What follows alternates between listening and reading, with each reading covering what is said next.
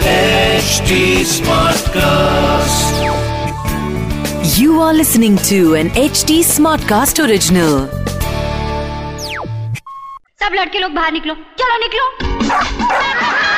देखा, ये है जेंटलमैन। तो आप भी जेंटलमैन बनिए, क्योंकि ये है जीता। यार कभी कभी मुझे लगता है कि हम लड़कियों की लाइफ कितनी ट्विस्टेड होती है, मतलब किसी टंग ट्विस्टर को भी मात दे दे उस लेवल की। उफ, मेरा नाम दीपांशी है और ये है जी टॉक। मैं क्या कह रही थी? हाँ, आप मानोगे नहीं कि मैं ना आजकल करारी बातें करना छोड़ चुकी हूँ। मतलब मैं ना दूर भाग रही हूँ। अरे भाई पता नहीं ना यार कब कौन आके ये कह दे कि अरे चुप हो जाओ, ये सब बातें तुम लड़कियों को शोभा नहीं देती है। इसलिए बेटर है कि पहले ही थोड़ा सा कंट्रोल करके चलो। और एक बारी को चलो यार चलता भी है यार, कोई हमारा मुंह बंद करवाने के लिए हमें बोल दे कि चुप हो जाओ, यहाँ ये चीजें नहीं बोलनी है, कोई बड़ा हमसे ऐसे बोल दे तो हम अपने आप को कंट्रोल कर सकते हैं, इतनी सहन शक्ति है। लेकिन अगर कोई जिंदगी को ही बंद कर दे और उस पर ताला लगा के उस चाबी को मस्त तेल में फ्राई करके खा जाए, ऐसे थोड़ी होता है यार, ये तो थोड़ा ज्यादा हो गया ना, ये हम बर्दाश्त नहीं कर सकते। G25 के साथ भी कुछ ऐसा ही हुआ था।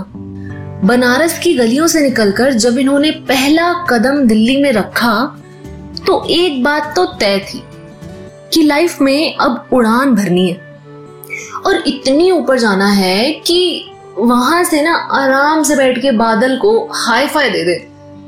इनका सपना था वर्ल्ड की बेस्ट आर्किटेक्ट बनना, और जितना बड़ा ये सपना था ना, आप मानो या ना मानो उतना ही इनमें हुनर भी था। और अपनी इस मंजिल की ओर भागते भागते इन्होंने देखा कि साथ में कोई और भी भाग रहा है, उसकी भी मंजिल सेम ही है। तो इन्होंने सोचा कि ठीक है, थोड़ा हाय हेलो शेलो कर लेते हैं, हाथ साथ मिला लेते हैं, और वो हो गया। पहली बार इनकी मुलाकात हुई एक आर्ट गैलरी में। दोनों एक ही डमी को टकटकी लगाए देखे जा रहे थे, जैसे तो इन्हें पता नहीं क्या ऐसा उसमें खास दिख रहा था। दोनों की नजर एक दूसरे पर पड़ी और दोनों मुस्कुराए, बातचीत शुरू हुई। और कुछ समय बाद ये रियलाइज हो गया कि यार दोनों के थॉट्स और दोनों के सोचने का तरीका बिल्कुल डिट्टो है, एकदम जेरोक्स कॉपी। मतलब वो कहते ना कि एकदम टक्कर की बातचीत हुई। फर्क बस इतना सा था कि वो जो जनाब थे वो G25 से एक कदम आगे थे। दोनों ही धीरे धीरे एक एक सीढ़ी चढ़ते जा रहे थे और अपने पार्टनर की हर छोटी से छोटी ग्रोथ पर ये ऐसे सेलिब्रेट कर रही थी जैसे तो मानो ये उनकी खुद की ग्रोथ हो।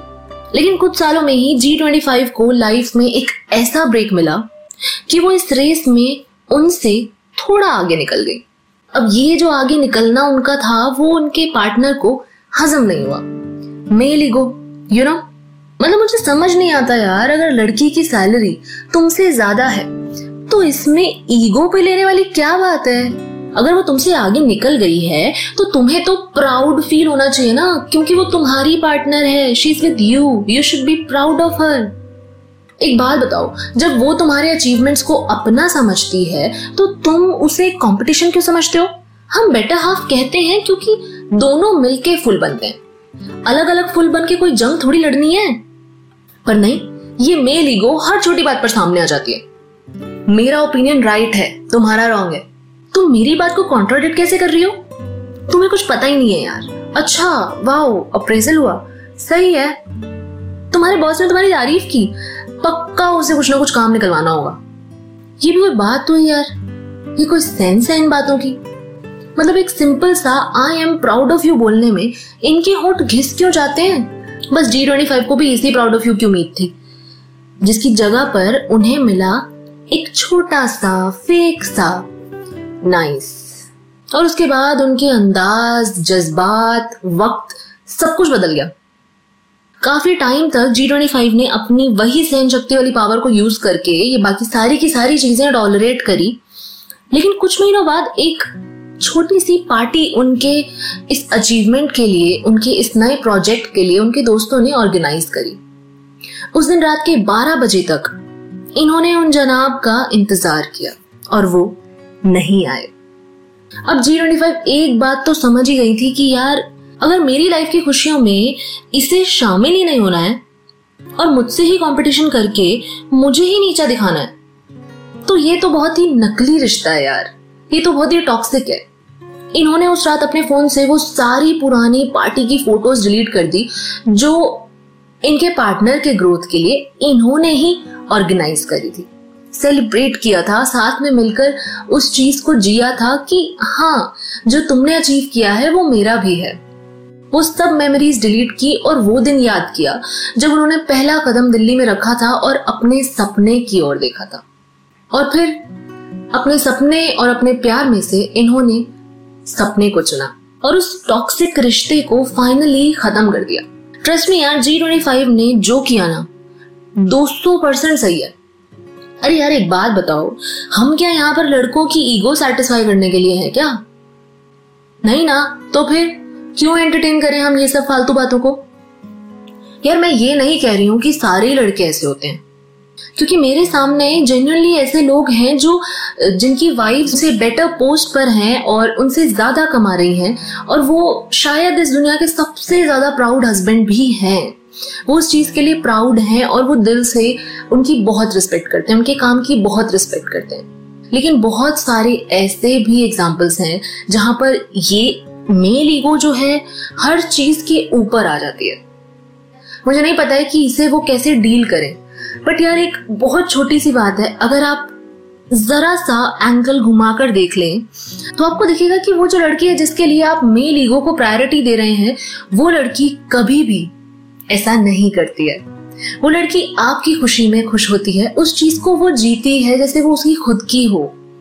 तो फिर आप भी थोड़ी सी कोशिश कर लीजिए यार, आपके ऊपर है, करनी है करो, नहीं करनी है तो यार मैं तो यही बोलूंगी कि हम लड़कियों को ये मेल ईगो फेस करने की जरूरत है नहीं बिल्कुल भी।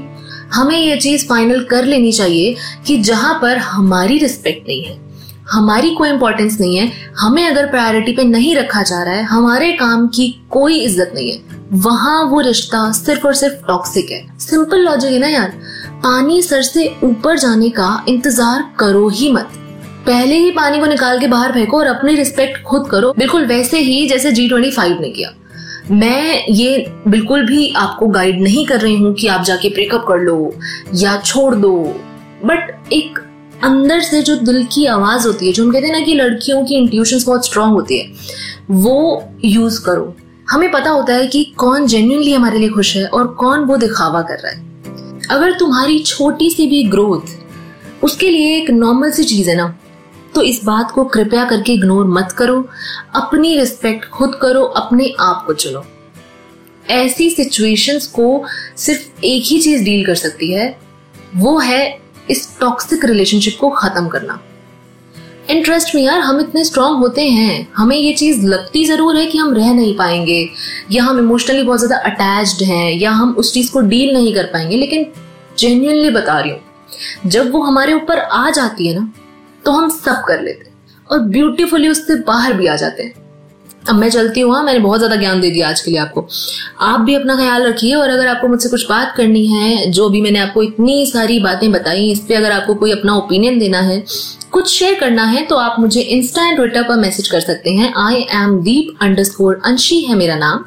और अगर आपको कोई और फीडबैक देना है तो आप हमें HD SmartCast पर भी दे सकते हैं, ट्विटर, फेसबुक एंड इंस्टा पर। And to listen to more podcast you can log on to www.hdsmartcast.com। This was an HD SmartCast original. HD SmartCast.